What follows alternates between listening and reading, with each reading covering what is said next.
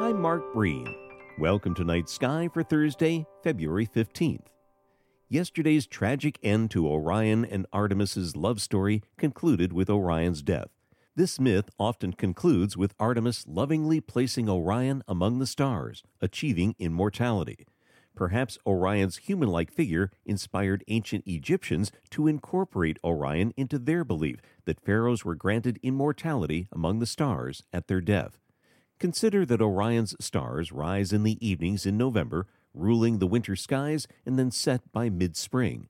Orion then set below the edge of the world, only to rise again to be resurrected each fall, tying him directly to the Egyptian belief that the pharaoh would die and then rise into the stars of Orion, achieving immortality. To the Egyptians, Orion was Osiris, their god of death, resurrection, and the afterlife. The timing of his absence from the skies, interestingly, was the length of time for embalming the pharaoh. Tomorrow, some mystery and misinformation about Orion on Night Sky. Night Sky is a production of Vermont Public and the Fairbanks Museum and Planetarium.